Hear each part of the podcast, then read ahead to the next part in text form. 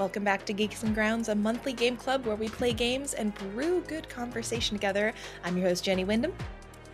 And I'm Joel Thomas. And we are finishing a game today. This is our final podcast for the month of February that details mm-hmm. Thirsty Suitors. So today's discussion is going to be all about those final chapters of Thirsty Suitors. But of course, we've got some stuff on the way beforehand. But how are you doing today, Joel?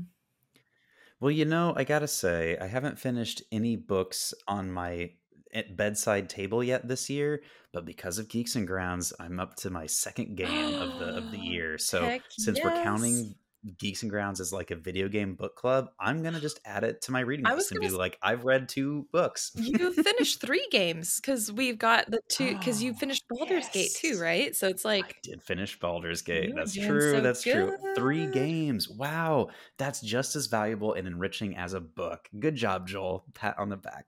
It really How are you is. doing, Jenny? Um, you know, I've been good. I had a fun day of painting for folks who can see on the screen. I've got some green paint on my hands that are is not really coming off um, despite a couple of washes. So i decided to just save my hands uh, from being scrubbed too raw. But it's been a good day. Got some painting done did a little bit of reading. I started a new book I haven't finished my other books, but I started a new book um, and started a show today, which is great. I'm on vacation right now after the launch of Pacific Drive and Ultros, so feeling good. A well earned vacation, yeah. those of us in the community would say. I, I'd like to think so. I'd like to think so. I'm excited. Still, we'll be working on stuff in the background, but um, yeah, taking a break from the day job, which is always nice. Nice for a little respite. Respite. Absolutely. Respite. It's one of those words that I feel like it's a it's respite, but I always say it respite in my head when I read it. We should say respite, like yeah. uh, because reboot comes up so much in this show. Yes, that's respite. True. Respite. All right. So, for those of you who are joining for the first time, if you want to get in on the newsletter, because we do send out a weekly newsletter, visit geeksandgrounds.com. That is where you can find out about what this is. If if you just stumbled into this podcast and you're listening, and you have no idea what Geeks and Grounds is, that's where you can head off to read more details. Um, it's also where you can get links to the Discord. We have a wonderful community of folks uh, who every week we discuss the game together and every month we hang out and really deep dive as a group and I don't know, just hang out and chat as well as discuss the game. It's a, it's a good time. So be sure to visit that. We had a great hang this last week. we last did. month. It was so, so fun. If you're interested in like chatting with people in real time or just like listening to a chat in real time, mm-hmm. uh, joining the newsletter, getting in the Discord group is a great way to just like you know get some community in your life. Do get reenact some of that like couch side by side playthrough experience uh with with some pals. Exactly. it's a good way to spend, spend the saturday. It is. It's it's really lovely. And um yeah i i treasure those monthly hangouts. Uh i think they're so much fun and it's a nice way to wrap a bow on every game that we do together so, before we discuss Thirsty Suitors, let's head on over to the pastry case. This is our monthly grab bag of topics where we uh, discuss what's happening in the industry, in the news, and what we've just been generally watching, playing, and reading. Today's topic uh, is a pretty timely one because we are on the eve, essentially, of one of the most anticipated remakes for me. And I'm just commandeering this show to gush about it. Mm. There's a little game called Final Fantasy VII that is in the midst of a remake. Uh, the oh. second installment, uh, Final Fantasy Rebirth, is coming out this week. I will. I won't lie. The vacation timing intentionally coincided with the launch of Rebirth. Mm. Uh, but I thought it'd be a good chance to talk about remakes in general. Are you a fan of them, Joel? Wait, so is this the seventh Final Fantasy? How many finals can you have? Insert dad joke, waka waka waka. Wow! Um, wow!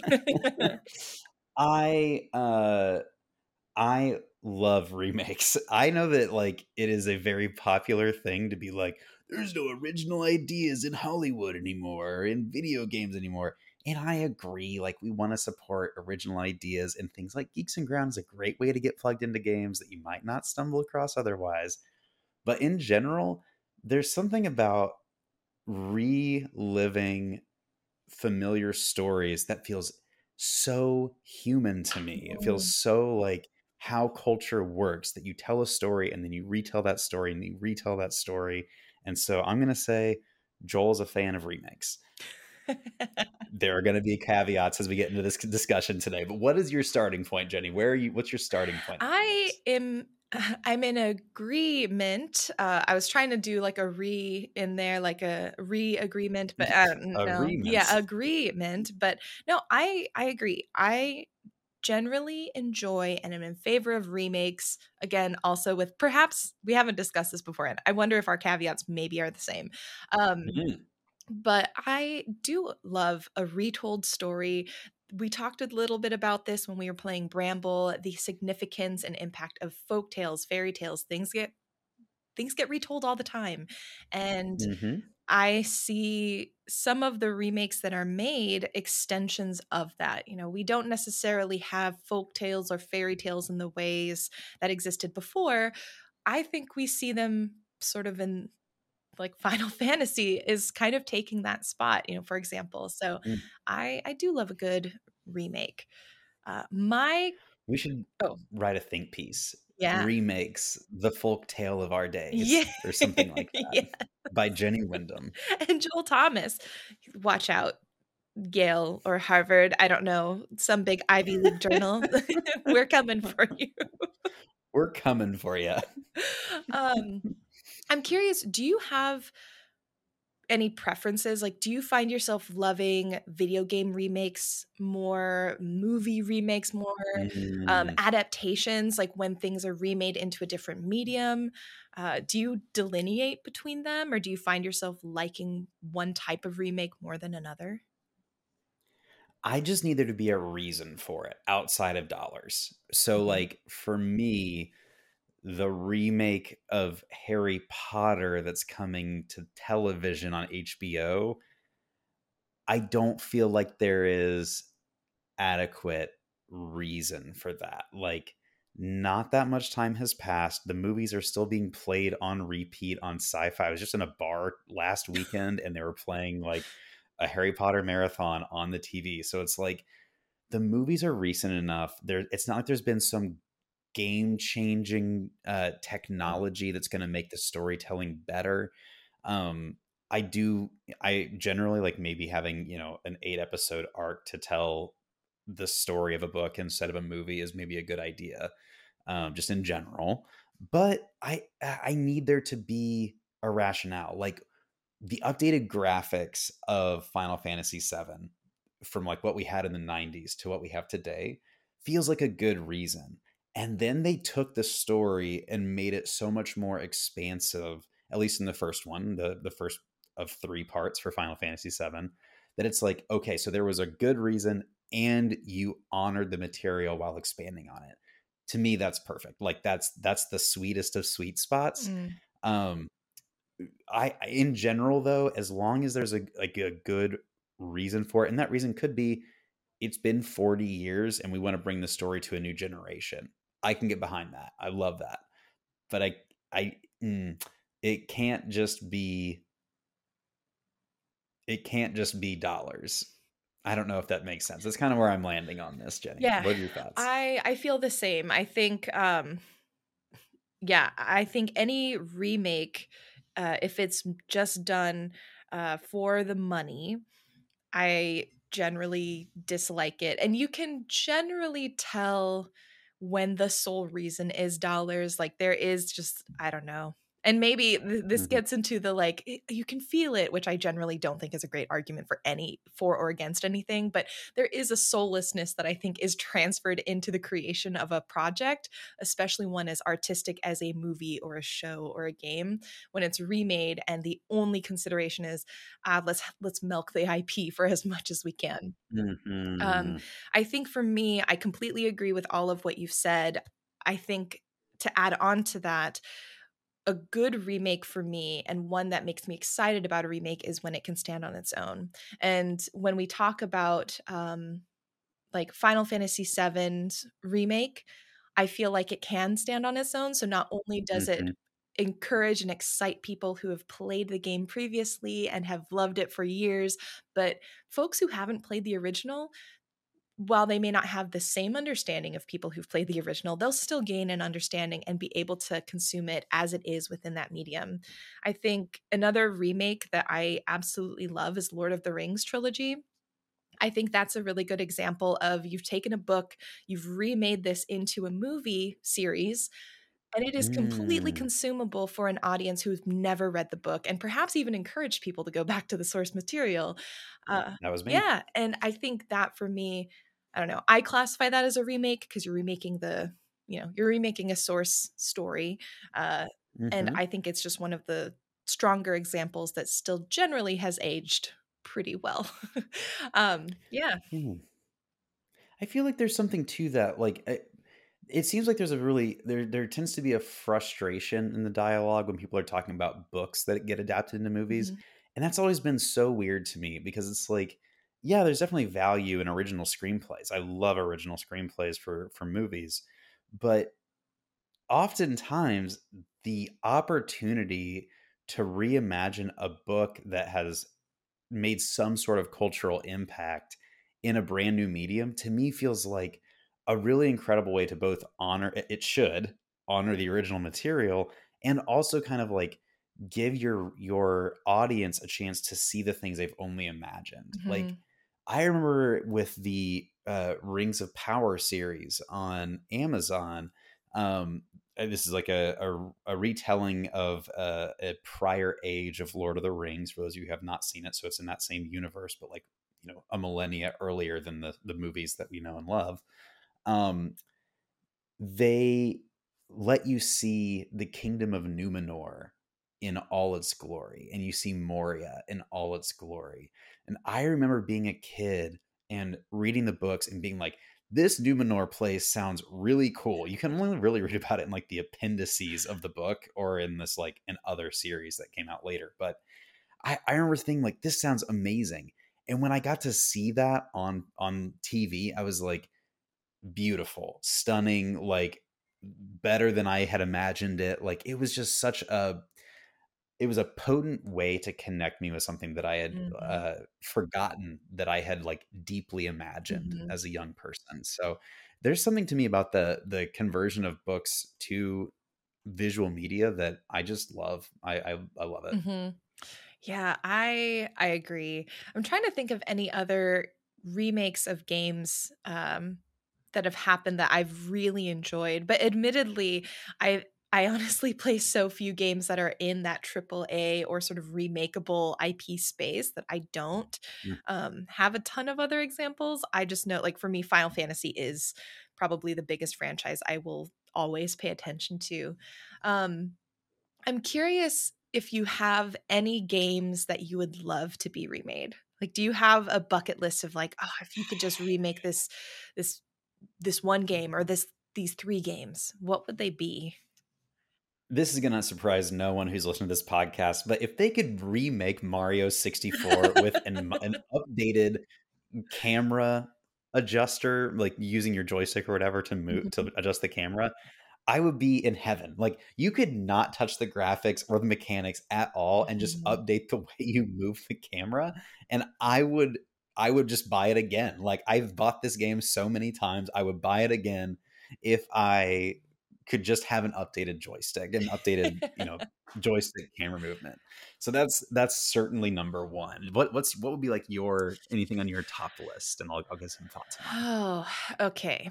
Um, so while I understand this probably doesn't fit the whole like it's been long enough that maybe we want it for a new audience, selfishly, I would just love a Final Fantasy X remake uh, or a Final Fantasy. I think Final Fantasy VIII is maybe closer um, because those are two of my favorite Final Fantasies, and I think uh, reimagining them and perhaps being allowed to bring in new lore and new details and quests that we can expand the world and characters in. I would just love to see more of Final Fantasy VIII and Final Fantasy X's characters and world. Uh, so I've yeah, oh, Is it true? I've heard I haven't played either of these games. mhm. Um, I've heard a rumor that the original code for Final Fantasy VIII is missing. That no one has it. I, Have you heard this? Is this a is this an old like a, a, an old rumor or something? Familiar. I don't remember if it's for eight. Let's do a quick Google search.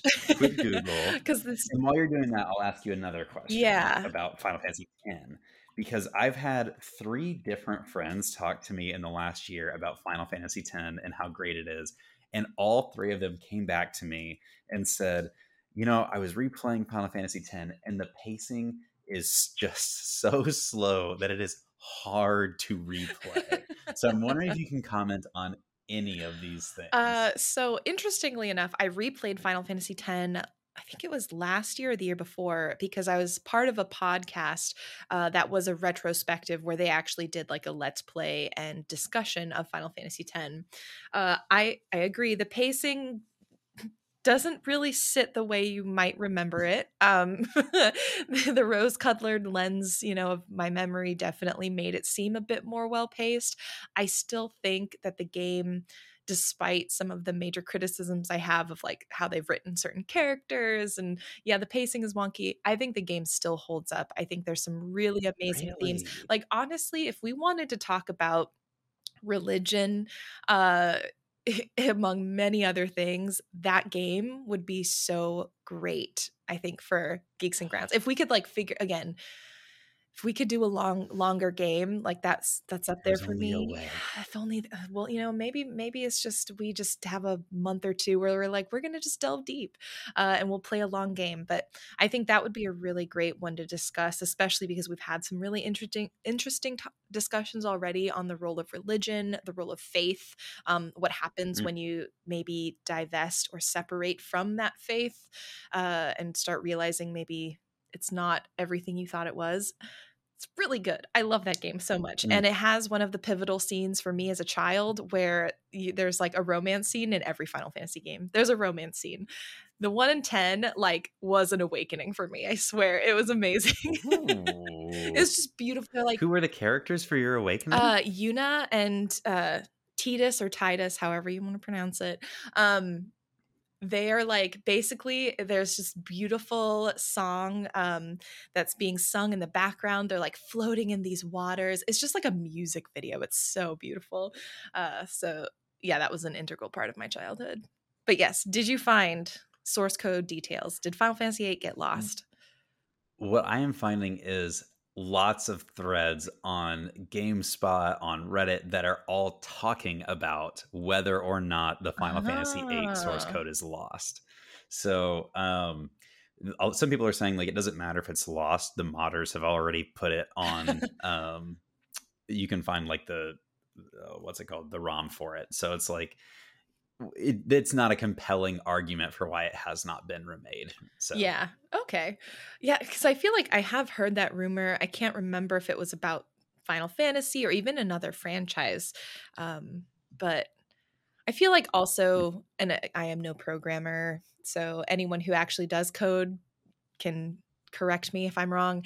Um, but I imagine if you're remaking this game, especially after so long, you'd probably want to do a lot from scratch anyways. Maybe maybe you just want to have it for reference i don't know again maybe it's like a nice rough draft sort of situation but um, I, I, would imagine you're not going to be using a ton of that still but mm-hmm. um, it's like what they yeah it's like if you're giving it like the final fantasy 7 treatment then you well, the source code should be irrelevant. You should be like the story beats and then move on. Yeah. Um I have a, I guess while we're on the topic of Final Fantasy, uh, I was telling Jenny I just finished the demo like 20 minutes before we started tonight, and I loved it. If you are at all into this uh, genre or game series, I would highly recommend it. Um, one of the reasons as a kid that I did not play Final Fantasy, uh, actually, there were two. One is that your characters couldn't jump, and I like to jump. And it bothers me when you're playing a game and your characters cannot jump. It drives me up the wall.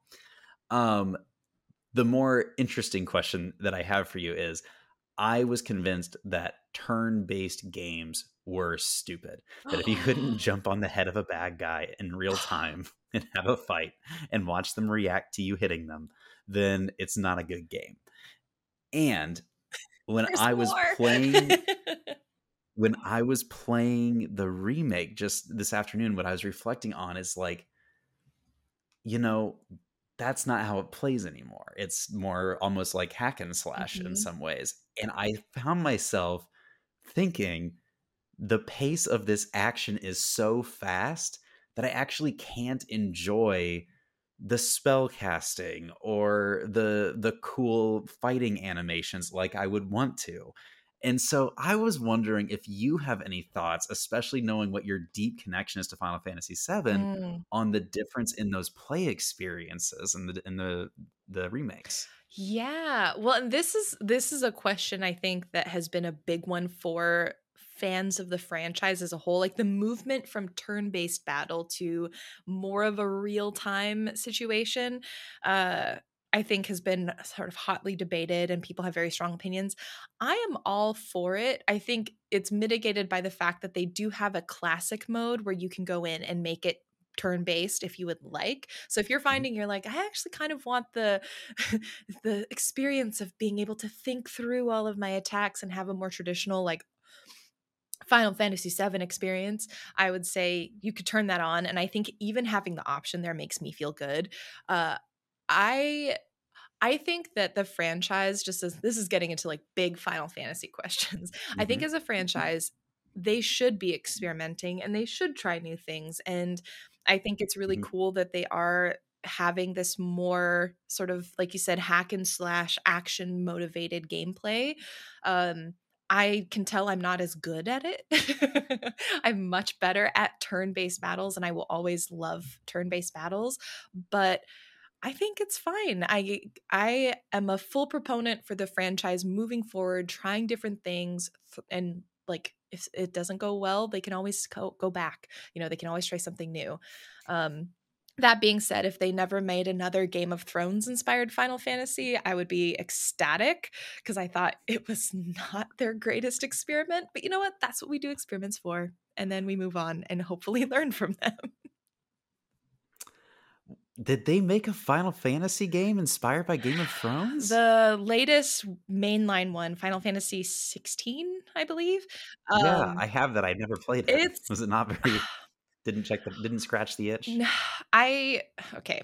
I didn't finish it. And I have some folks who I respect their opinions very highly who loved it. And I also have folks who I respect their peri- uh, opinions and they like hated it. My experience when I played was the demo like hooked me enough that I wanted to play more. And then when I kept going, I just found my attention lagging and it just felt so dark and Game of Thronesy that it turned me off. Mm. I think it's the same way mm-hmm. I feel about the Avatar remake. Actually, if we wanted to segue into that too. Um, yeah, let's get into it. But yeah, Final Fantasy 16 for me feels, um, dare I say, boring. I think for me, it's just boring and doesn't offer um, the sort of whimsy and the outlandishness that I've come to expect from Final Fantasies, which we mm. even get in mm. serious, like other melodramatic, serious, dark Final Fantasies like seven and eight. They have moments of outlandishness and whimsy and silliness. And so I think for me, that's what's missing from 16 that I personally feel is integral to the Final Fantasy formula and i think they missed out on that and that's the one thing i hope they don't change like i'm all for experimenting genres tones but that's just the element for me that was like it's not a final fantasy until you get a little bit wild you know? You know these are also like 80 hour games right, plus right. and you need joy and fun and silliness if you are going to make the dark stuff feel dark right. like when you play Elden Ring, you whenever you're in those boss battles, it doesn't matter what you've been experiencing in the rest of the game, your heart rate is going to get up. Mm-hmm. But the story in a lot of these Souls games are is usually not super robust. Now, there's always I'm going to before you get in the comments and you come for my neck, I know there is rich lore behind all of those games and if you spend your time, you can really dig in and understand the lore but I just mean like as a part of the main game, the story is not heavily emphasized. Like it kind of is like a challenge based game. I'm going to challenge myself by going to this boss fight. I'm going to challenge myself by doing X, Y, and Z. Final Fantasy is so story driven mm-hmm. that you have to have dynamics. You have to have those high moments or the low moments just feel one note. Mm-hmm. And I that's kind of what I'm hearing you say your experience with 16 was. Yeah. And last thought, and then we'll talk about Avatar really quick. Uh, for me, I think 16 also fell into the Marvelization tropes and traps that I really don't like from the Marvel movies personally, where I think sometimes, um, which I know a lot of people love the movies, you know, but I think for me, what happens in a lot of, especially superhero, just superhero themed, not even Marvel, is you start really big and you kind of have nowhere to go from there. And so, like, the mm-hmm. demo had this, like, epic battle with these sort of behemoth creatures that are giant and there's flames and it's I'm just like this feels like a boss battle at the end of every other game. And this is in the first 20 minutes of this game like where are we going to go from here? And I think that question of where are we going to go um didn't mm. feel sufficiently answered because there was no pacing to allow me to breathe. It just kept on. I just, and again, this is me playing the first few hours. So maybe there is joy and whimsy and breathing room in the middle of the game, but the first few hours weren't enough to let me feel like I had that room to process even what was happening because it was mm. all just like big explosions, important things happening. And I'm just like, I don't even know my name anymore because it's all happening so fast. I and you know, I'm a Marvel boy. So here's what I will say. Marvel movies, the good Marvel movies are the ones where they use these kind of grandiose set pieces mm-hmm. to tell very small stories. Mm-hmm. Like when you look at Guardians of the Galaxy 3, which I probably cried like 3 or 4 times watching that movie because it is such a small story. Mm. It's really all I almost all about like the rocket character and like how he was made and how he like learned a sense of family and these like big grandiose set pieces are supporting that mm-hmm. But like that's where your attention is pretty much the whole time yeah. is like what really happened here and when it doesn't do well it's when the set pieces are the story and I, I I totally resonate with that, Jenny. I mm-hmm. think it's a really insightful perspective. And I'm sorry that 16 was a bit of a letdown for you. I know that yeah. you're a big fan of the franchise. You know, I'll I'll give it a try again someday. Seven right now is all I need, and I'm not gonna. I'm I'm happy with that. Um, but I'd love to hear your thoughts because we also in the community hangout talked a little bit about Avatar. Mm-hmm. I'd love to just hear, hear your thoughts on this remake because I know we both were anticipating it and we've talked about it in previous episodes. Yes, I finished it last night. Mm-hmm. Um, here's what I will say. If you are on the fence, you should watch it. I think it's more good than bad. I enjoyed myself for the most part while I was watching it. Now, I did after a while start picking up a little hobby while I was watching it so that I had some other things to like preoccupy myself with. So I'm going to give you that caveat. But my overall take is it was a positive experience. I think the things that it did not do well, they can course correct in follow up seasons should they get them. Um, but the thing that was most troubling to me were the things that we talked about leading up to the mm. release, which is like they really softened Katara's character. Like I was just thinking about this, like Katara in the original series, the the the toxic fanboys that were in the, the, the community at the time were like she's so annoying she's so bossy she can't handle her emotions and it's like a producer heard that and was like well in the remake we're going to make her this very soft and meek character and she's still going to be a badass fighter but she's not going to like really yell and get in people's faces and like be the boss that she is. And the series is poorer for it. Mm. That is my I, I think this is what we talked about in the hangout is like they took characters that had very defined arcs and they they sanded off the edges and in doing so we were left with characters that were a bit bland like even the fire lord like the zuko's dad who's this kind of power hungry abusive father in the in the animated series. You see him in this and first of all like as we talked about this daniel dae kim is just charming so like it was gonna be a hill to climb regardless. But he comes through as a person that like yeah he has a twisted sense of family and he doesn't treat his kids well and like that comes through but he sees himself as a as a good guy and i think in the original series when you watch he sees himself as a person who it's like r- might makes right i am seeking power and it doesn't matter if i'm good or bad like that is what's happening mm-hmm. and i think like those types of character decisions for me were really um not great mm-hmm. but you have moments where they expand character relationships that I think are absolutely beautiful. Um, the Uncle Iroh Zuko relationship is, I think, so well done. You see things like um, I will I will not give spoilers, but you see things like how Zuko interacted with Iroh um, after kind of the pivotal loss that inspires Iroh's change and you don't see that interaction in the animated series but you get to see it in this mm-hmm. and how they mm-hmm. like actually formed their tight bond and like i was crying watching that scene like it really got me and the actors in that are incredible uh, the kid playing zuko was in pen 15 and i loved him in pen 15 mm-hmm. i think he's a great zuko some people are like well the kid that played jet is the real zuko because zuko's strong and i was like no no no no no if you look at Zuko from the animated series and you're like, he's a strong boy, no. you did not watch the series well.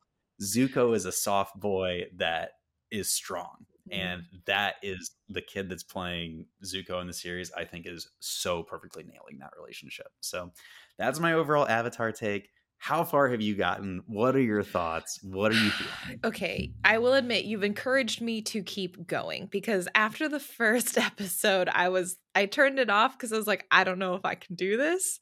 The first episode was so heavy-handed in the exposition.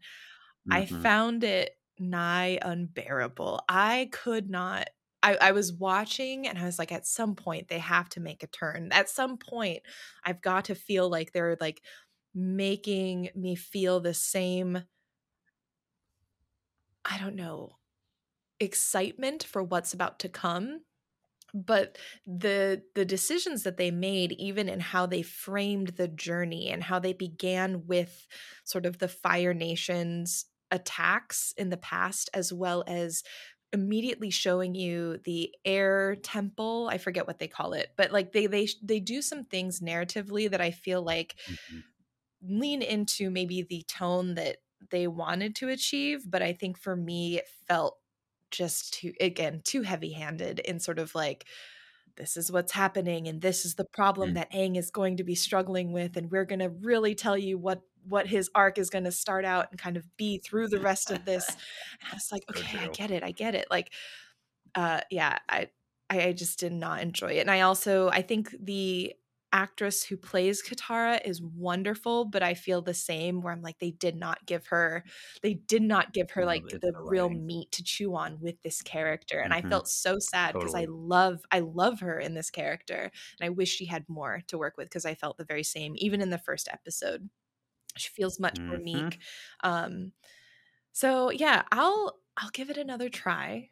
Um, but here's what I will say. Yeah. I, if, here's like here's like your the warning flag I would give. If you're like on the fence as you're watching it, if they get to the city of Omashu and you get through the episodes in Omashu and you like that, you should keep going. Mm-hmm.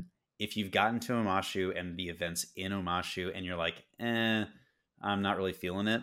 It's not worth. It's not going to be worth keeping. That's a good marker at that point. Yeah, I will say. So, I, I, think it's about halfway through. I do love the costumes, the choreography. Like in some spots, yeah. the choreography has been just outstanding. The special totally effects are really cool, and so mm-hmm. uh, yeah, it's just some of the writing. I feel like I was oh, I wish I wish we had some of the original showrunners in the writers' room. That's all I wish. So it it totally helps you understand why they left because like if you're on the original series and you're the creators of the Mhm. original series, you would if if you had to choose between characters and really great choreography and expansive visuals, you would choose characters. And that's the thing that they've sacrificed. So makes total sense to me why the originals left.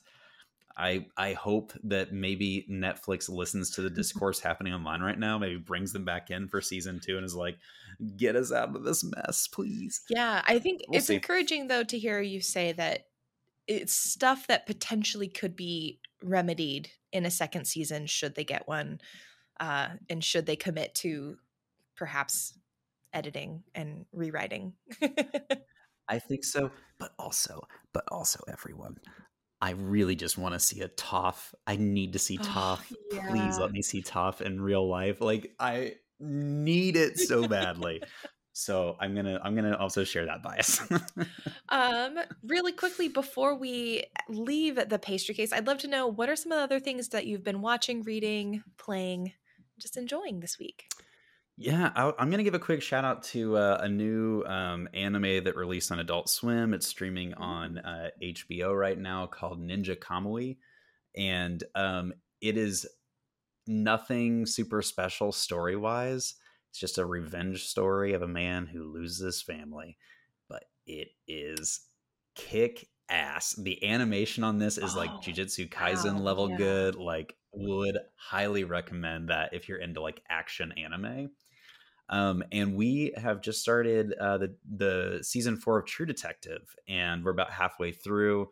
And I am loving this. It's doing such a good job of like showing the systemic powers, uh, the, the systemic abuse of power that happens with like even small town uh, police forces. It's uh, really great indigenous storytelling. The characters are incredible, and True Detective always walks a thin line between surrealism and realism. And this Mm. season delivers on that in spades. So would would highly recommend.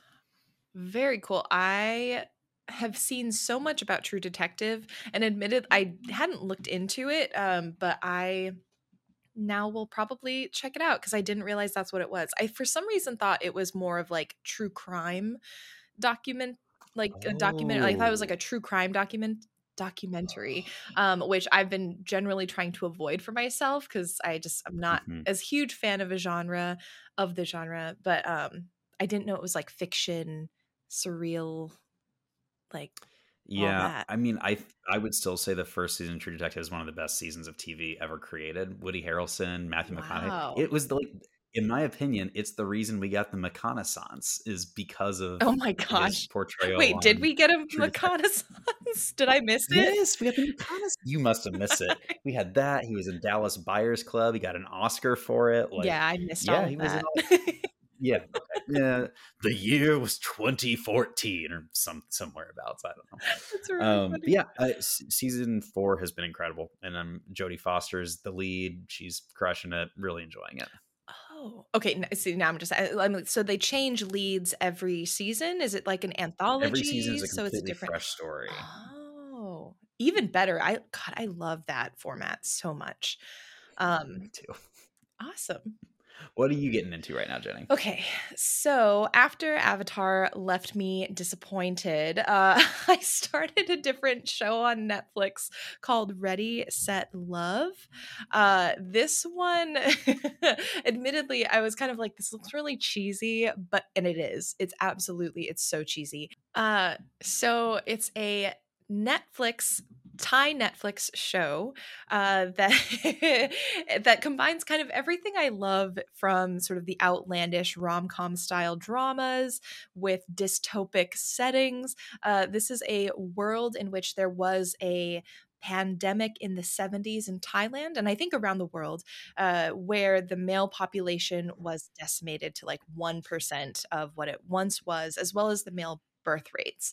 And so men are a rarity. They're revealed as revered as like these national treasures. They live in a special complex in Thailand where, you know, they're taken care of like every needs are met and then there's sort of this competition where the sort of fanciest woman in society as well as a lottery of like a couple of average people can enter to marry these men. Uh, and so it combines dystopic reality show dating dramas. It's, it's so good. And it's really it's really comedic really outrageous and outlandish. Like it's intentionally intentionally very cheesy and i love that. Um and our main character, uh, she is sort of this unassuming shopkeeper. She has a younger sister that she's taking care of, and she doesn't even want to enter the competition, but her sister sneaky gets her in uh, and she happens to win the lottery that like only five women who are average get to attempt to enter the competition to date these guys and hijinks ensue as she's part of the competition it's so good. There's a deeper conspiracy that unravels as you watch more of the show, but I've just had so much fun with this. So it's nice. It's the one thing that I appreciate. Um, you know, I have my criticisms of Netflix, but I would have never discovered a show like this. I've never watched any Thai television before, and it's really exciting to see hmm. uh, just this show and this other sort of um, country's take on these rom coms that I I'm really enjoying. So it was called Ready Set Love. I don't think I said what the title is. So if you want cheese, this is it. That okay. Quick tangent. Mm-hmm. That is almost identical to the plot and story of Creamerie, which is a New Zealander show on Hulu. Interesting. And the, the, i mean there's slight differences in that like um as far as we know there are no men left and like the central drama is in the first episode they find a man and it helps kind of unravel that there's deep systemic things happening which i won't spoil. Um and so that is so fascinating that like even the beats around like the sister is engaged in this way and like there's kind of a i don't i won't get into it I loved Creamerie. I have no idea if it will get a season two, but I, I thought it was fantastic. So apparently, you and I are just drawn to this storyline. yeah, well, and I think there have been a couple. um Gosh, I'm forgetting. I mean, there was another dystopic. This one was more. Maybe it was Mad Max, but it was like there was is a post-apocalyptic world where it was primarily women and like men were really rare um there yeah there's a lot and like oh, what's the one that came out? It was like it's not among us. Among men or something like that where it was like the la- the birth rate had just fallen in children general. of men. Children of men there we go. Great movie. Yeah so i do like i am drawn to dystopia and dystopic fiction in which that is a premise, uh, sort of mm-hmm. this idea mm-hmm. of like impacted populations. Um, but this is just silly and fun. I am having a great time. I'm like three episodes in. I think there's maybe six or eight uh, currently. I don't know if it's done, um, but it is going to be. It's a season, so I'm wondering if they're going to maybe bring another season or if it's just like a one season run. I'm not sure. I just randomly started watching it and I have had a great time. Um, I mentioned, I've been playing Balatro, uh, which is a g- demo that we talked about very briefly. Mm-hmm. I picked up the full game and loved it. If you like roguelites, uh roguelikes sorry there's like st- this is a true you start fresh every main run um, with nothing if you don't enjoy that this is not the game for you but this is just a poker game uh, remix where you're creating hands trying to achieve certain point totals and you get a lot of buffs and debuffs along the way in the form of hmm. joker cards tarot cards and i think they're called celestial cards it's so much fun. It's I've been playing this in between my rounds of Suika and Final Fantasy VII Remake. Uh, can't recommend it highly enough. I initially thought maybe it was going to do an Inception style like sneaky story, but I've played enough of it now where I'm like, nope, this is no story. This is just pure gameplay. So if you're not wanting another story game, but you want something that'll like scratch your brain in a nice way, this this will do it. Um, and I started reading a book called Yellowface, which I know made the rounds on BookTok last year. I'm about six chapters in. and I think I'm going to finish it, but it, as it currently stands, I'm not really a fan. I mm. think and I can't tell if it's I, I think the writing's not super strong. I think the writing is super um Ooh, interesting. in terms of structure and like prose. Like I think the writing can it, it sort of gets really into some mundane details and some it just so the some of the writing just feels a little bit like mm, to me um but i am trying to decide whether or not i dislike it because the character is just so incredibly dislikable or if i actually dislike what the book is trying to say um the character definitely is dislikable yellowface is a book uh that says uh, that it uh, addresses issues of plagiarism, corruption, and like controversy in the publishing world. I mm-hmm. found it's where I've currently stopped reading. It has done less that and more illuminated sort of white women's privilege in the world and how mm. frustrating. Like reading this character, I have found my jaw just dropping at some of the internal monologue that she has because it is quite like very racist in some points. Um, and so, yeah, I'm still, jury's still out in terms of whether or not I think this is a good book because I don't know if it's going to do what it sets out to do. Mm.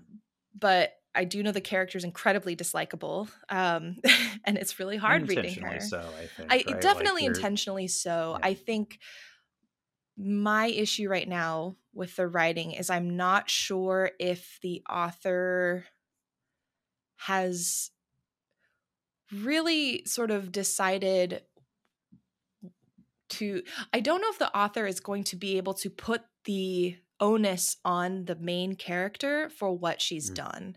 I feel like in some of the situations in this book, the author has passed the buck to the publishing team for instigating some of the stuff that's happening in terms of her taking on this role of uh, potentially implicating like saying that she may be ambiguously racial essentially and i'm mm. like i feel like the book is almost passing the buck a little bit and not putting the full onus on this main character for what she is truly responsible for and what she could be responsible for. And i think that for me is frustrating as a reader. But yeah i'll i'll come back when i finish it. Um it's absolutely it's a compelling read but it's i'm not sure if it's if i like it or not i have some very deep insider tea on this and yeah i'm going to spill it so yes please do i read uh in, in the states we call it babel everywhere else in the world babel uh, that R.F. Kuang wrote uh, a couple years back and fucking mm-hmm. loved it. I thought it was one of the best books I had read of the year. Yeah. I thought it was poignant. The magic in it was so interesting. Yep. So I was pretty excited to hear about what the next story would be when I was talking about it with one of my good friends, um, it turns out that this good friend went to high school with uh, Rebecca, and uh, that she was a bit of a mean girl apparently back in the day. Dang. And so, um, the word on the street is because she's had some interviews that like there are elements of this main character's personality that uh, Kuang has claimed are inspired by herself. Um, that she's not saying are good. She right. like the the book isn't supposed to be intentionally like calling her out and calling her to task. So right. I don't know if it does it. I haven't read it, but um, I just thought it was it's so interesting to hear you talk about this without knowing this additional little yeah. little morsel of gossip that I'm holding that I've now shared with the world. um, so I because I and I'm I'm curious about oh, if you decide to continue like how mm-hmm. you like it because it's something it's a book that I've been on the fence about because it's like if I buy it I know that my friend is not gonna super love that. Yeah. Because I have to be very careful even talking about Babel in their presence. So really? Yeah. yeah, I I don't know. I think in some ways, again, I think the writing itself, which is interesting because I also love Babel uh, Babel, Babel, whatever. You know, I loved that book, and I feel like the writing, like just the actual, again, the writing itself. I'm like, this is not as strong, and I'm like, is this indicative because she's taken on the voice and tone of this character who is not maybe a strong writer and it's like maybe this is the actual persona of the character coming through in the writing i don't know but hmm. i just a I'm, generous read yeah, that that would be the most generous. Um, I think it'll just I I'm going to finish it because I want to see if it does what it says it wants to do, and I think that's mm-hmm. going to be the biggest indicator to me of if I think it's we'll it's worthwhile or not. Um, because as of right now, it just reads as a white woman's confessional, and I find it very irritating and just not like it's not doing anything or telling me anything that I didn't already know about the publishing industry or white women who want to take on topics that maybe they don't actually know about. Like there are just I won't say some of these examples cuz they're just I don't want to spoil the book, but there are yeah. just some examples in this where my I was shocked to be reading it, but then at the same time it's like we all know people maybe who have said or thought some of the mm-hmm. things that this woman says or thinks in this book. So um it's a conversation starter, that's for sure. what I will say is if the if the um, beats of this story resonate with you, our listeners, this kind of publishing insider scoop dealing with kind of racial tension uh, and racism within the industry, um, The Other Black Girl is a yes. fantastic book that is like almost like psychological horror in some ways that deals with the same thing, but from like obviously like a black woman's perspective. Um, and it, I read that a couple years back and thought it was just so so well done. So yes, uh, yeah, we'll we'll see. Yeah, there was. um I'm trying to. There was a book called Erasure that I read in like the early 2000s that I feel like also um, dealt with this topic a little bit more mm. impactfully and like a little bit more thoughtfully. I just it as I currently am reading it, I don't know if Yellowface is just doing it in a way that I think builds actual knowledge. It sort of just kind of shows us the bad that's in the world, but doesn't really do anything about it, which I mean, I guess there's a place for that, but I don't know. Everyone was talking about this books and everyone's like, Are you reading in Yellow sure. Face? I'm like, you would have so much to say about it. And I'm like, Sure. And turns out I do, but I don't think I have the same things that those people were saying. Did you recommend? Um, I think it was called Hard Feelings to me. I don't I think think so. It was like it was. Let me just look it up really quick. Um, it was a book that uh, dealt with. Um, oh, I'm not gonna be able to pull it. It's not called Hard Feelings. This must be called something else. But um, it was like an Asian woman talking about like the kind of rage that she feels like as she's navigating throughout society. Um, she also like does not make her minor feelings. I think minor feelings. Yeah, I did. That's it. Yes, that's a great book. I think everyone should read that book. Oh, so good.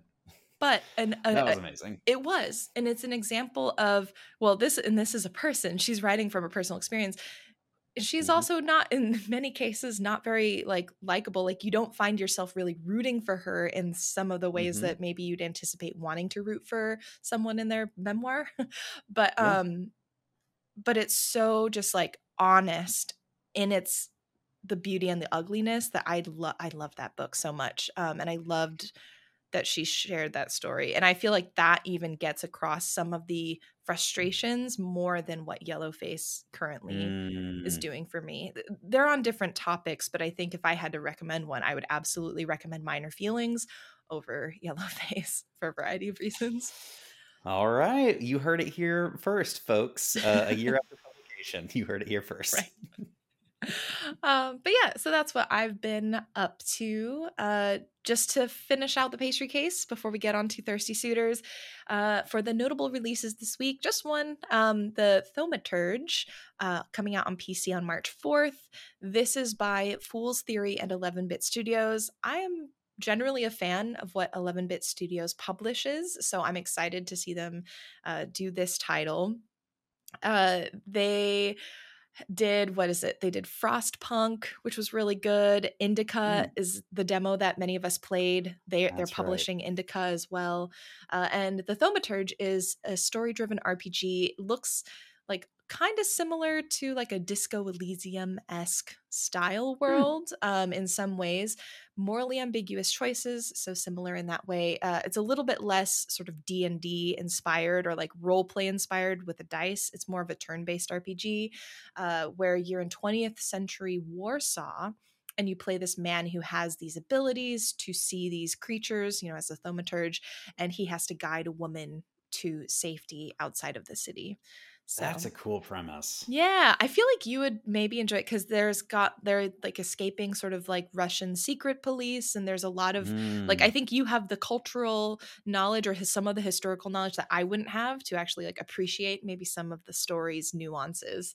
Uh, mm. But it looks really interesting. I'm excited to see uh, to put it in the backlog. If I'm being honest, I'm excited to put it in the backlog. backlog. Yeah. um, sorry to every game that's not Final Fantasy this month. I'm sorry. Uh, as always, we recommend or welcome questions, comments, anything you'd like to comment on. Just send an email to Jenny at Geeks and Grounds and uh, we'll share it here on the podcast or just read it and appreciate it if you don't want us to share it. Um, so let's head on to this month's brew. The final, the final brew of Thirsty Th- Suitors. We're finishing the game today. We start on chapter, I forget the number. It's the graveyard of your broken dreams, I think is the title of the chapter, which is just adjacent to the boulevard of, of broken mm-hmm. dreams or whatever. Mm-hmm. Yeah. Um This, it was a good it was a good shout out. It was a good It was a good. I was like I had to you read the chapter title and instantly I'm like Green Day, of course. Yeah, of course. Um, but yeah, the the action really gets going. We had a bit of a slow, I think, section last week. You know, things kind of mm-hmm. we had a couple studers. Things really pick up when we start this chapter. Um, do you want to kick us off, Joel? Yeah, so you'll recall that the night before, as you were about to fall asleep, that your dad said, hey, we have something hard to, or something really big to tell you tomorrow, but I'm not going to tell you now, which we decided was a terrible way to do anything. Is, yeah. Um, so the opening of the story is you come downstairs, and essentially the big news is grandma's coming to town. Yeah, um, the big bad of the whole game has finally been revealed. Uh, okay maybe not but uh, it's really interesting um you use that opportunity to kind of like prep and refine some of your skills cooking. You're about to go meet Aruni you're about to uh meet grandma and so you have a chance to kind of like refine your cooking. There's a really great comment that gets made that's like um basically the using cooking as manipulation and uh the mom's like, I don't know what you're talking about. What is so silly? But like, that's 100% what's going on. They're like, it's okay. It's just kind of how it works. Yep. Um, did you have any big like aha moments as you were listening to kind of the introduction, like grandma's coming to town, like anything that kind of stood out to you in that conversation? Um, I'm let me bring out my notebook. I don't think I took any major notes during that section. Um, I think other than just kind of um just making a note about mother daughter relationships in general and how this is like what I think is really interesting about this game is it framed it initially, and I went into it initially as a ah, this is going to be an exploration of like romantic relationships and their impact mm-hmm. on our lives and all of this. And while that has been done for the majority of the game, I think the real core of this game lies much more within the family dynamics and the this mother daughter relationship not simply with Jala and her mom but now we are seeing Amma and Pati. And I think it's really cool um, that we're seeing this multicultural, multi generational exploration of what that looks like. So that was all I wrote. Was just just excited to really get mm-hmm. into it, basically. It's also like a moment where you start seeing Jala getting kind of defensive of her mom. Yeah. Um, kind of being like, you shouldn't you shouldn't be afraid of your mom coming to town like that's mm-hmm. that's actually a sign that something is not good mm-hmm. and like mom can't really entertain that line of thinking right now but right. like you can see that that she's amped. She is like on the edge of she's on the edge. That's mm-hmm. probably the mm-hmm. best way to say it. Mm-hmm. Um, and so it is uh, it is I think that's an important note to take away is that like Jala explicitly does not like the way Pati treats her mom. And yeah. so um, that I think comes through uh, in a really consistent way throughout the these next few chapters. But I think that was an important kind of mm-hmm. insight for me as I was listening. Yeah, that's a really um, really good point.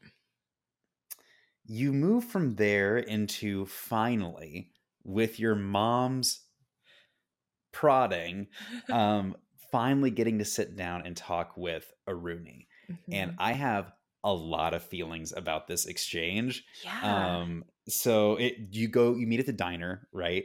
Um, the first thing I was struck by was how goddamn normal she looked. Like she did have purple hair, but her fit with like the white pants and the button-up blouse, I was just like, what is happening no, here? Why? This made total sense to me though, because this is first child of immigrant family syndrome for sure.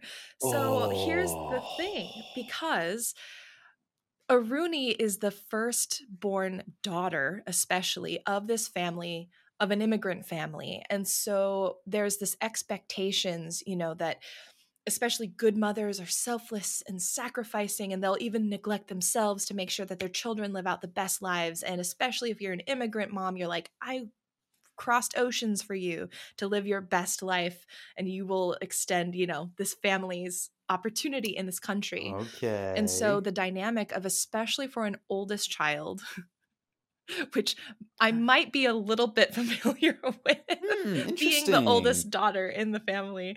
Um, to there's this expectation of being the first to have to meet your mother's expectations whether or not they're like really like some mothers may push on that a bit more than others but there is that expectation and there is that feeling of the sacrifices that were made for you you have to in turn pay them back by doing these things that your mother would want, that your family would expect and mm. not complain because they sacrificed that for you. And so I wonder, especially with Aruni, you see her as so like sort of straight laced compared to Jala. And I wonder if that is an impact or a result of being the firstborn in and having that also impact their relationship because Jala is the second kid she gets to skateboard. She's dating around. She's rebellious. She's got like way more sort of like eclectic style compared to Aruni. She's not married yet. Aruni's getting married. It really illuminated for me the like older child, second sibling, like that whole dynamic in this conversation. That's amazing. I would not have picked up on that at all. So I'm uh, thank you for bringing that to the conversation. Uh, well, there's also the comment that she makes. It's like, um, you were always the favorite. You're always mom and dad's favorite. At least that mm-hmm. happened in my my dialogue. Yep, me too. So is that also kind of like a part of this that it's like the younger child can like do no wrong? Um, is that kind of part of that dynamic as well?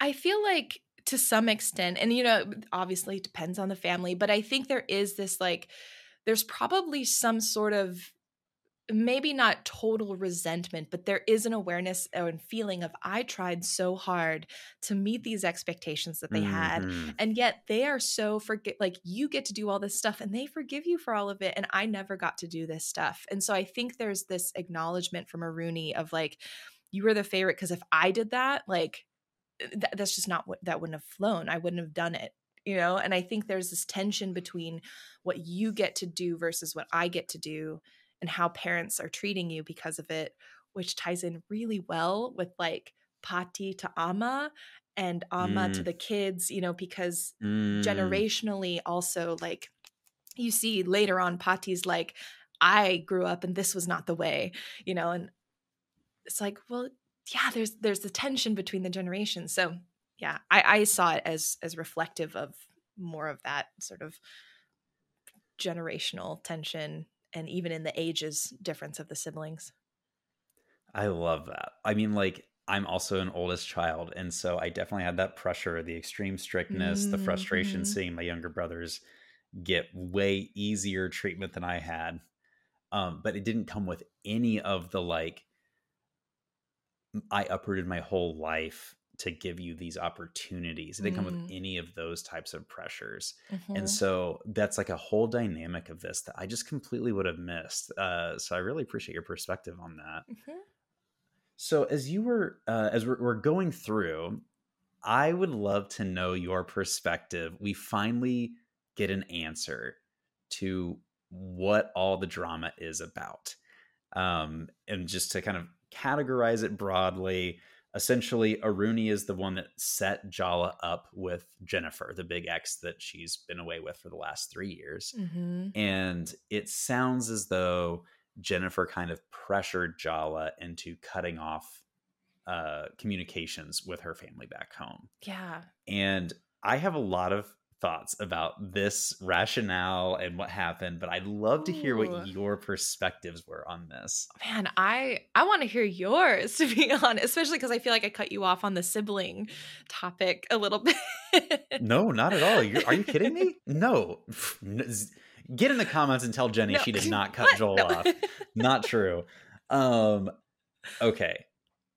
Maybe i i it might be an expectations problem. I'm going to mm-hmm. start with that I was under the impression that an event had occurred that had driven a spike between Jala and the family. Mm-hmm. And so, what I was eager to learn about is what was the thing that happened. And so, hearing that it wasn't a thing so much as like Jala didn't talk to the people back home anymore. Mm-hmm felt like a bit of a a missed story beat opportunity to me. Like I understand why it was there. I liked the element of Aruni feeling mostly guilt for introducing Jala to Jennifer and how like mm-hmm. that adds to the tension between them. But like if your frustration, this goes for all of her family, if your frustration, if the central conflict is that Jala is not in communication with you, and when she finally comes back, your response is to be kind of a dick to her, that sucks. And like it really makes me I it really bothers me. Mm-hmm. I I mm-hmm. don't like that. And so I think for me it might be an expectations problem, but like that being the central point of drama was a problem for me. So I would love to hear what you thought about it. Yeah, I it's so interesting cuz I definitely see it how I I definitely can see how that expectation set up is like would make you feel that way. I took it a little bit differently not necessarily that I liked what happened, but it made sense to me mm. in the in the ways that like um, I also kind of thought it was maybe more of a big event, but when she described it as like you just stopped, cut off communication, it was like this longer protracted thing. I was like, yeah, that I can see that making sense. I didn't really question that.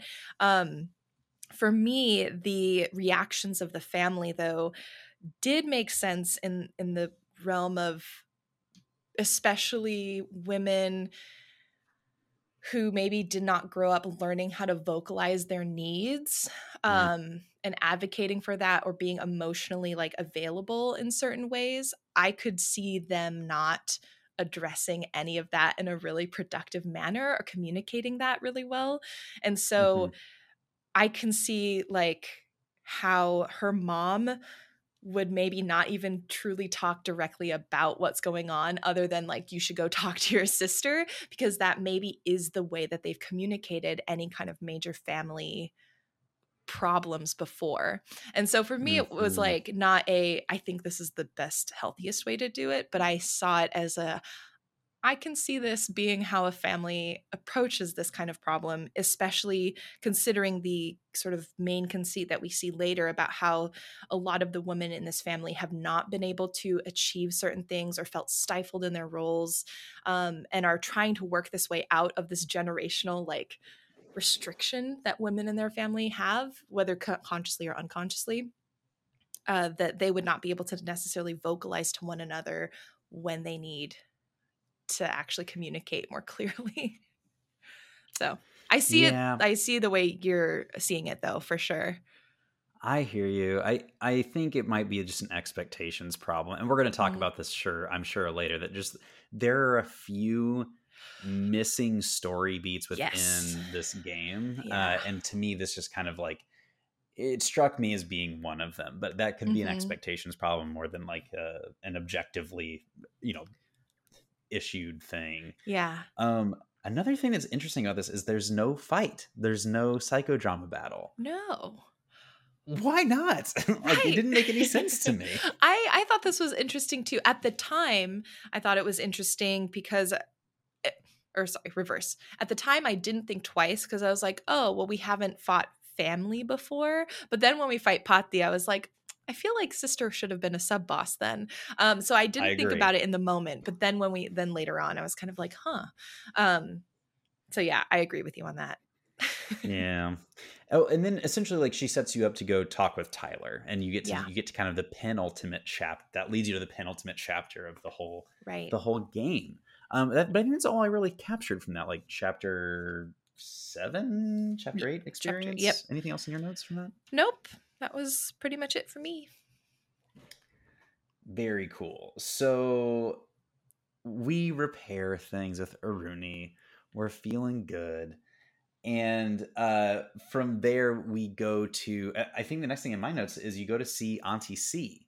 Mm-hmm. Uh, and you you learn that she's going to be taking your mom out to a lesbian bar called the Tool Belt, which I was just I was on the plane playing this and I was just cackling. I thought that was yeah. the funniest image, and the idea that like Auntie C is bringing mom along to like go to this lesbian bar in the next town over.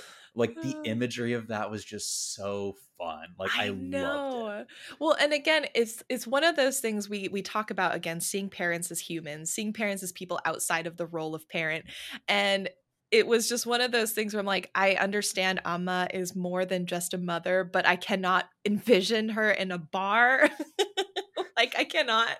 And so it was just really, yeah, I love that moment. And I love I love that Auntie C is like keeping them young, you know? Just go out. For sure. Hang, hang Auntie out. C, yeah. Top tier character. So uh and then you get the big twist of the of the story which is that aruni is the one who actively got the exes together because she didn't want there to be drama at her wedding, which I was like, that is some fantastic. What? That is some firstborn behavior. I'll be honest. That is something I it would is. absolutely do. oh my gosh. It's so funny because it's like, it's outlandish enough that I was like, yeah, no, I get it. and I love just the detail also of Sergio being like, I thought it was my idea. I love oh, that. Oh, Sergio. So good old Sergio coming through with the humor. Ugh. Um, just to follow up on a thing before we get into the next piece yeah. from last week. Uh, there were no more teens to battle by the time I got back into the game. Yes. So I did not get to lose to any teens. we did learn during our hangout, though. Yes that you actually can de-radicalize the teens and get them to leave the cult. so whatever so I was wild. doing, it was not the right thing. Yeah. Um, really quick, a shout out to um, Red Orca in the community who actually did do a little bit of digging to like verify this and also verified sort of the ways that the conversation branches can go mm. to uh, allow you to go with either sort of ending uh, of the game. So shout out. That was it was a big point of discussion in our hangout. so yeah, for sure. Uh, so back in back into the action. Yeah. Uh, you now are going to battle Tyler, and uh, Tyler's outfit, her transformation is incredible. Beautiful. Um, I did not love her power set that she like calls forth the spirits of the exes to kind of like battle for her. It's like that doesn't fit what I know about Tyler. What's going on here? Did you have any thoughts on that? I also felt disappointed in the Tyler battle because of that. Um yeah, which I feel bad because I didn't I didn't have too much to say about the Tyler battle as a whole.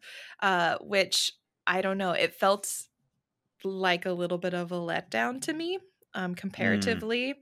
Uh, especially with the buildup that we had in terms of knowing that Tyler's history with Jala spans the longest of all of the suitors, that they had a friendship before even being romantically involved. Um, but yeah, I felt like I kind of just breezed through it, and that was my experience of the battle. Mm-hmm. I will say one of my there was one very cool interaction, which is uh, if you summon your mom, uh, which yes! you can do as like a battle move uh, throughout the game.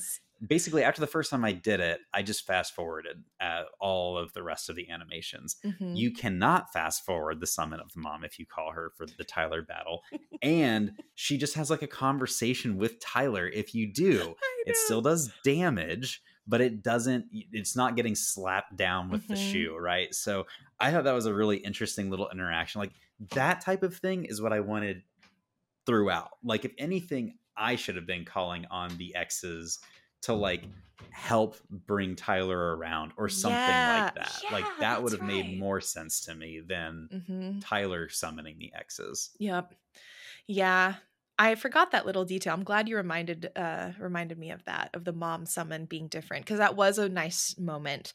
Um but yeah, I don't know. I just felt like that battle for me was a little bit disappointing. I agree. There were some good um conversational moments. Uh Tyler says like you wanted someone who didn't know you because you wanted to be someone else. I thought that was like, oh, mm-hmm. like that's one of those things that you can only say to someone when you really, really know, know, and understand them. I thought that was very cool. yeah. Um, one of the things I thought was interesting is that Tyler can really only see the X's for what they say about her. And in other words, like mm. Tyler doesn't see hmm. the other X's in the same way that Jala sees the X's. Yeah. And I thought like it, it was subtle, but like that was an interesting. It's a really good detail. I did not notice that. Um, wait, can you? So can you give an example of that?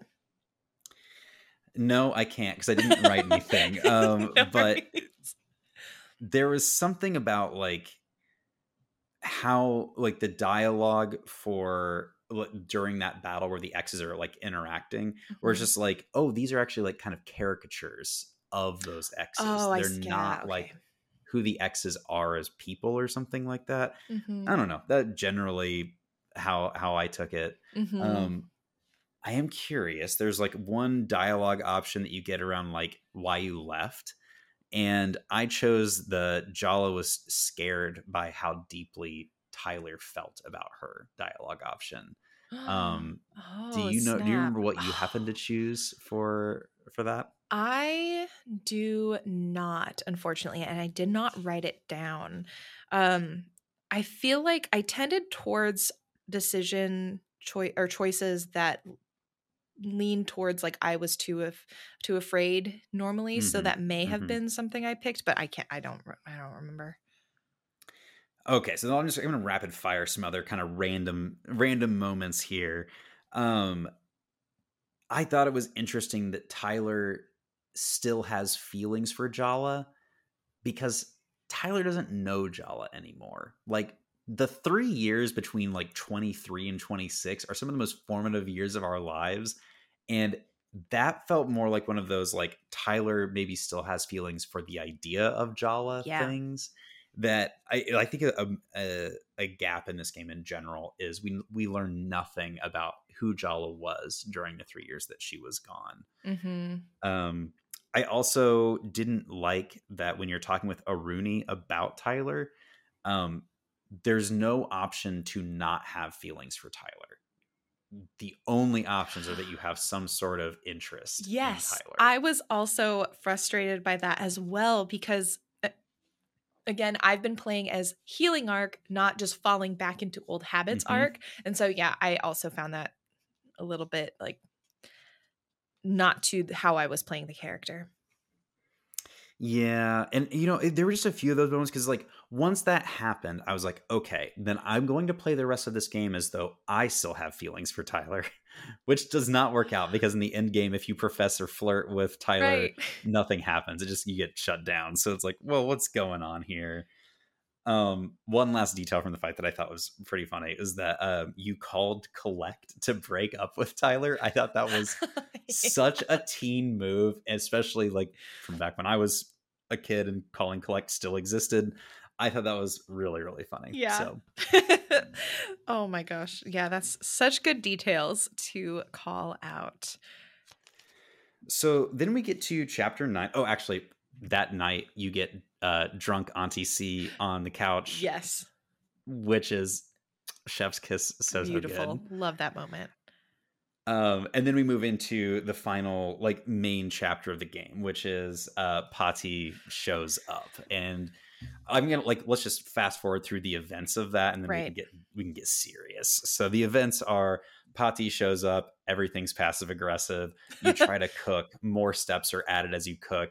I couldn't even get to two stars in this moment, so uh, I failed badly. But it seemed like one of those things you couldn't really win hmm you do this kind of skater verse into the spider verse moment where you're trying to dodge Pati's Suitors. uh, suitors. um, you have a battle that you're supposed to lose, then you have kind of your big like redemption moment, and then you have a battle that you can win with with your mom's help, Mhm. and that's kind of like the events of the chapter. Now let's talk about like I would love to hear like what were your reflections like. F- let's start first thoughts when you see Pati when she walked the door. what was the first thing you you thought? I mean, yes, ma'am, is probably the first thing I thought. Pati, like, Pati is your rich grandma. Like, like she takes care of herself. Her hair is really beautiful and like well done. She's got jewelry. She's got her like I forget if it's like a pantsuit or something, but she is dressed to the nines. She is taking care of herself. She is like you don't mess with Pati and like you instantly get that vibe when she walks in when she you, know her character is introduced. Um what were your first gut reactions to Pati? I'm gonna use a phrase that I don't know if I'm allowed to use. Um, oh no. so I apologize if this is like appropriating and I will not use it again. Just tell me. Um the phrase that came to mind when I was watching this was serving cunt. Like that was the moment I was like I feel like I am watching this pop star on stage that is like confident in who they are, dressed to the nines, and like incredibly like just everything. Like it is Mhm. everything in one outfit. Mhm. So I don't know. What were your thoughts? Yeah, nope, same. Uh, I thought she was great. I definitely, it's like you look at her, at I looked at her and I was like, I aspire to be as formidable as Pati, honestly. Like as I get older, I think there's an element of like what I appreciate about her, especially as you get to know her in the battles, is she has gone through some stuff. She has not had an easy life. She's had to deal with a Mhm. lot of shit. Um, and so the fact that she's come out this other side and she is clearly able, like, she's taking care of herself. She is the matriarch of this family. And, like, I don't think she's doing all of it in the way that I is really healthy for Mm. the family, but I do respect that she has come such a long way and like is able to be as strong as she is. Uh, and so there is a lot of respect I have for Pati, even in the things, even knowing that there are things I think she should reflect upon and change. You just said something like totally triggered for me. Like when you see Pati before she talks, when you first see her, it's like this is the type of older person I want to be. Like just like out there, like totally like in Mhm. control. Like there's something about her look and presence that you're just like yes, yes, yes. Like Mhm. that's the kind of person I want to be. And I wonder how much of that um like if they had changed her character design, I'm wondering if if if they had made her less intimidating as a character, Mhm. less boisterous and confident in her design. If you if I would have had that same feeling. Mhm. Because you know, you got to imagine that part of Amma's desire to please Pati is the desire to kind of grow up to be like that, to be that strong, Mhm. fierce woman. Mhm. And so I don't know. Like I think that like a story is being told just in the design and costuming with that character. Yeah, which has been outstanding, honestly, for all like just a moment to shout out all of the character design. Like mm-hmm. it's been mm-hmm. really like so impactful for all of the characters. I think Pati is just like one of the standout examples for sure. Um, but yeah, the cooking experience for me was honestly very stressful. I mentioned it in the hangout because it was, it actually like so, in this cooking experience, you are being instructed by both your mom and by Pati on the right way to cook the dish. And there is this push and pull and tension of like, I don't know who to listen to. I'm trying to stand up for my mom this moment, but I also am like trying to be respectful of my grandmother. And it's all kind of going wrong because everyone's just being really passive aggressive or sometimes blatantly aggressive towards one another. Aruni's there, and it's just this big mess. And it was so well done because I mm-hmm. genuinely felt anxious during this time yeah, of the game. Same. I felt so nervous. I was like, brought me back to moments where like my mom and grandma would be telling me different things and like I didn't know who to listen to because I really loved them both and I didn't want to hurt anyone's feelings. One of my favorite scenes in this game, I think, because it blended story with mechanic with like progression of character knowledge and character arc in a way that i thought just was outstanding. So one of my favorite moments and sequences in the game. That was so good. Uh i my heart rate was up there. It was like i think we've talked about this a couple times now but like the cooking mechanic of this game feels to me so much more central to the game than the fighting mechanics in mm-hmm. general. Like I actually liked battling the X's in terms of like I think psychic battle is a fun way to like resolve drama, mm-hmm. but like it felt like um not as meaningful to me as the cooking did, which mm-hmm. I would never have guessed I would say as a yeah. video game player, maybe even a couple years ago. So, um, yeah, a big change. Yeah. Any anything else you wanted to highlight uh, as a part of that that cooking battle before we get into sort of the the psychic um, mindscape battle. I think I'll just throw in like you are explicitly stepping in to defend your mom. Yes. Uh, well, you have the option to, but I chose to. Yeah. Uh, throughout this battle, Aruni is strangely quiet. I thought like she's just kind of like lobbing hand grenades over the wall instead of like really getting in there, and I mm-hmm. thought that mm-hmm. was really surprising. Um, but now again now that we have this kind of oldest child thing like that's a whole other layer that i hadn't thought about so i'll need to i need to reflect on that a bit. Yeah yeah i felt like uh, for me aruni felt like exactly sort of oldest child syndrome of you know she probably has least resisted authority essentially. Like i think that so her actions and her words during this section made sense to me because I was like, Aruni probably never would have talked back to mm uh, Pati ever, uh, and maybe only barely talks back to Amma. So, um, interesting. Maybe, yeah. Yeah. But again, I don't know how much of that is also me projecting first child, first daughter syndrome uh, onto Aruni. Mm-hmm. But I, I could feel Aruni's uh, discomfort in the way she acted for sure. Interesting. So we move to psychic warfare. Mm. We are in this the this like drama scape. Uh what were some of your uh experience highlights lowlights going through this this kind of sequence of battles with the grandma um i oh my god i honestly wished that i wished some of the stuff brought up in this battle was teased out more in the game i yes. it was so yep.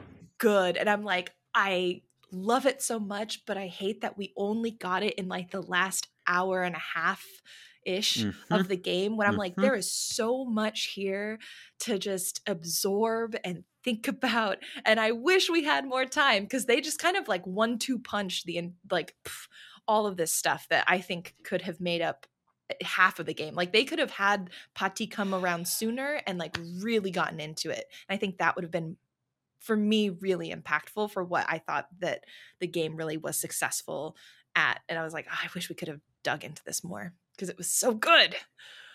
I felt the exact same way. I was mm-hmm. like, the richness of this dialogue battle. Oh, could have been the like a driving force of this like that should have been the subplot of mm-hmm. this story more so than the goddamn bear in the skate park yeah like okay um, for those of you who have not played this i'm going to just read out a few big beats here that i captured during this battle um pati actually doesn't believe in marriage out of love believes that it should be mm-hmm. transactional uh b- adds in that Jala is unhappy because she's not living in India. She's disconnected from her cultural roots. Um, she has this incredible line what will the world come to if intelligent women don't have kids like that that is the reason for having children she explicitly blames amma for jala not having kids or not wanting kids these and then eventually jala blames Pati for her perception of love, which I thought was just like, yeah. oh, yeah. So, like, any one or two of those points could have been teased out mm-hmm. for days leading up to this battle. And yeah. They just simply are not. And I, I cannot, for the life of me, understand why. So, yeah, I, were there other things that you captured while you're in that that you're like, this could have been a big story beat or like, um, no, I think like I wrote all of those down. I this one was a bit more quippy and funny, but she was like, "If you want love, get a dog." I thought that was like yeah. really funny. um, just another indicator of how she feels about romantic relationships and marriage out of romance. Um, there was also a segment of uh, it was so brief; it was like a debuff conversation. But when um, Jala talks about how Pati says she's supportive of her being queer, but she's like not actually supportive, like in the ways that show that actions are reflecting that support. Mm-hmm. Um, so there was just so much here that I was like, it's it's a shame that we're getting it in these battle quips and in these debuff quips when I really wish we could have dug into it in the actual meat of the story with these characters because it's it's just really good and it really resonated with me on a lot of different levels. Um, I thought what was really interesting that I hadn't thought about um, was like Pati in her way trying to grapple with the the gener like the socio cultural changes in her own family like especially that comment about Jala wanting like Jala you should come back to home with me so that you can experience and live your culture. You didn't choose this which goes back to what we talked about when we played Venba. Mm-hmm. um but this idea of like Pati having to have had she had to fight to get to a point where she could feel like she could control her life. Um seeing Amma leave and in some ways maybe she felt like Amma had rejected her and her culture in certain ways and seeing Jala and Aruni another degree of separation away from mm-hmm. her I can see how like it can be easy perhaps to vilify Pati and say like oh this grandma she's like doesn't understand and like she doesn't but there is this feeling of perhaps rejection I think we need to acknowledge for her and this feeling of maybe losing her family in a way that she's not able to grapple with that she's not dealing with healthfully, but like I think it's important to acknowledge that Pati has stuff that she's also working through that she everyone needs to get a therapist basically is the theme of this game that she needs to figure out how to communicate and work through as well it's just it's so good and i'm like i'm so sad especially now that we're talking yeah. about it and i'm really thinking about it more i just wish we had more time with this section of the game well, like one of the things we talked about last week is when you get pressed about if you're going to stay in town mm-hmm. and you're like well you know nothing about jala's life you don't know if she has a job or right. like, well, you don't know anything and so it's like an impossible thing but it's like what could have made that story beat more impactful is if leading up to it there had been conversations about like hey have you thought about going and staying in india for a bit and like mm-hmm. having a chance to connect to some of those cultural roots maybe even not even long term but it's like that type of complexity and nuance we didn't get mm-hmm. to embrace or really experience and it's like well i didn't even think about that as an option but like maybe it would have been good for her to take uh, you know yeah a few months half a year staying in india like that could have been really great so mm-hmm. I, I mm-hmm. don't know i just feel like that's to me it's just another example of like a story beat that just didn't feel like it got fleshed out the way it could have mm-hmm. and i'm just i'm sad because of what the game could have been yeah. Which it was, yeah, it was like so close and it's already there. I think this game does some beautiful things, but I think to drop some of like the narrative just fireworks that they did mm-hmm. during this battle. Mm-hmm. Um oh my gosh, it just yeah, it made me wish that either the game had intentionally focused on that those themes a little bit more intentionally for longer and or maybe if the game was like just a hair longer to allow some of these ideas to breathe because i also feel like by the time we got to the end of the battle it sort of resolved so quickly mm-hmm. that i don't feel like any of the ideas that were introduced in this battle had any time to really breathe or settle in and so yeah i guess that's now that i'm saying out loud i wish that some of these ideas weren't introduced here because the game's done. I wish they yeah. were introduced sooner so that you can resolve them here. Yes. Instead of just being like, here's your quippy one liner back. Yeah. Yeah. Because hmm. it's so good. yeah. It is so good. And like, you know, you have that kind of full circle moment where at the end you get to summon your mom in to like yeah finish the battle with Pati. And I thought that was so that was a really strong moment, like mm-hmm. watching her kind of step into that power a bit um, as the one who has you know left home uh, in a way that like I hardly ever mm. see my mm. family. Like I I think that like there's an important amount there's an important storytelling element there that got just kind of a bit neglected, but that in that final moment, at least you get a you get the resolution to be like okay and and Amma's stepping up for this i think yeah. that was really great yeah i think and again i i appreciate the ending in a, the general sense of you know that Pati hasn't changed yet, sure. but she acknowledges that hey, I might have to rethink some of the ways that I interact with you. And I think that again going back to what is a good apology, what what allows mm. people to heal, Ooh. which is I think what this whole game is about is, is just generally healing. Um it is a first step to healing that I think is nice and I'm glad that they didn't say, "Oh, all of a sudden Pati is a wonderful kind human being who understands all of this and is able to like mm-hmm. move on um mm-hmm. i appreciate that we see the first step being taken uh and that's that's all that i needed personally from Pati yeah totally totally agree with that mm-hmm. Uh so we kind of we wrap up this battle you move into kind of an epilogue mm-hmm. scene you get to see a, a, photo from the wedding you don't actually meet your brother-in-law mm-hmm. um but he's there. Is his face kind of blurred out or something? Am I remembering that correctly? Yeah, I I don't remember. I don't. I feel like there's like a lens flare on his face or something. Yeah, like I'm trying to um visualize um, it and I can't remember his face. So there must have been. So this is something that we talked about in the in the hangout this last week. That like there was, especially if you did not de-radicalize the teens, there is no payoff for the soundy storyline, the bear no. and the skate park storyline. And like what we're saying is like when you have a masked character, usually who's under the mask is important. So we talked about some fun theories like we like I had read it as like maybe the brother-in-law is under the mask and there's going to be this big moment where you have to try and convince your sister that the the fiance right. is a cult leader who's trying to take over the city there, uh, another person said that they thought that maybe Aruni was under the mask. Like that could have also been really interesting. Mm-hmm. Like it was just like this really strange subplot that just was so disconnected from the rest of the story. Um, that again, just like some missed story offer storytelling opportunities there. So. Yeah you get that um, you go to the diner and you can like have a, a, final conversation with a lot of the characters you get to pet machan the dog again i don't know if i'm saying that correctly yeah. um, but yeah, I, I, that was kind of uh, my my ending experience. What was mm-hmm. yours? Mm-hmm. Um, mine was the same. Uh, I think depending on your heart level, like if you did the side quest with the characters, that allows them to show up in the diner or not. I got mm. everyone because I did all of the side quests. Um, I chose because with each um person that you talk to, each suitor that you talk to who's at the diner, you get the opportunity to either just kind of keep it friend friendly or flirt with them.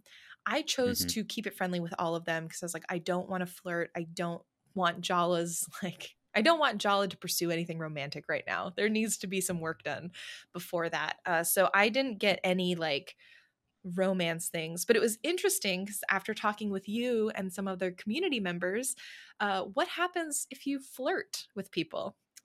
I don't know what happens if you flirt with everyone. Mm-hmm. I only know what happens if you flirt with Tyler, which is uh, she says something on the lines of like, "We're taking things slow. Remember, like we're not trying to do this, and I'm not going to entertain it." Essentially, um, it, which I thought was fine. But again, be, because of that conversation with Aruni, I thought I was supposed to be into Tyler mm. at the mm. end.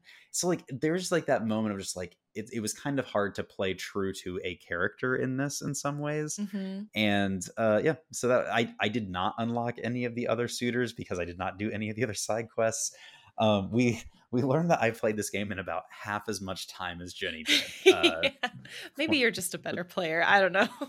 no, I we I explicitly just did not do the work that you did. That is that is 100% what happened. So um, yeah. I do love that Bruno uh, does not actually come back to the diner, but Bruno does leave a little note for you, which I thought was hilarious. Uh, and you do have a moment where, because your family members are sitting in the diner booth, like closest to the door, and you you do hear uh, a conversation if you talk to them where dad, you know, Appa is trying to like, I forget what he's trying to describe. It's something kind of very dad like and not very exciting. And uh Amma and Pati are kind of like, oh yeah, we're gonna try they're making an effort. Yeah, they're trying to be interested, you know, and you see um, which we didn't touch on, but the fact that, you know, dad is from Sri Lanka that was mm-hmm. a big mm-hmm. thing between Amma and Pati. And so you see the fact that Pati is making an effort to be nice and getting to know Appa a little bit. You know, you, you see some of that work starting, which is, I thought, nice, nice little moment. Um, yeah. But yeah, the diner, I liked, I liked finishing, you know, putting a little bow on everything. Um, and then that's, I think that's the end of the game. Is there anything else that we experience. I think you, after that, you suitors. You yeah, they, they are quenched. the thirst has been quenched. Um, yeah. So just to wrap a bow on our time with thirsty suitors, I'm curious about your final thoughts, reflections, just things mm. that you're mm. going to take away from the game as a whole. I think this is one of the first games for the Geeks and Grounds that I don't think I would come back to. Mm. I I enjoyed my time. I thought it was worth playing. I thought some of the story beats were really compelling. I thought the character design was incredible, like one of my favorites that we've ever had. Um, and I thought there like the the psychodrama battles were it was like a really interesting way to do it. Yeah. But there was just a little bit too much in this one for me that was that didn't deliver for me to want to come back to it. Mm-hmm, so I think that's kind of mm-hmm. my general thought on it. Um, but yeah, what, what how about you? I'm I'm similar. I often don't replay narrative games in general, so that's mm. not too much of an extension for me, but I I agree. I think overall I think this is a really important game. I think it's a really strong game, but I think the narrative left enough questions in a way that didn't feel satisfying um, mm-hmm. and left a lot of holes open that I wish we could have filled in. Um, mm-hmm. But I still would recommend this game to folks, and I still would encourage people to play because I think what it did, especially in that last third uh, with Jala, Aruni, Amma, and Pati, I think is worth experiencing and playing. I think everything up to that point is good, you know, but that that ending section is just so strong. I feel like we never we rarely get conversations like that between mm-hmm. like women characters in games between generations with the cultural sort of significance That's a great point so Oof. i think even if it's just to experience that final section i would recommend this game but as a whole i think this game throws sort of everything in the kitchen sink at players in a way that's generally pretty satisfying and is worth playing for sure. Yeah, I agree. Totally agree. Yeah. Uh, well, any housekeeping items for us? Yes, we have finished Thirsty Suitors, which means we are going to be starting our next new game. Uh, if you're listening to this on the day we post it, we're going to start tomorrow.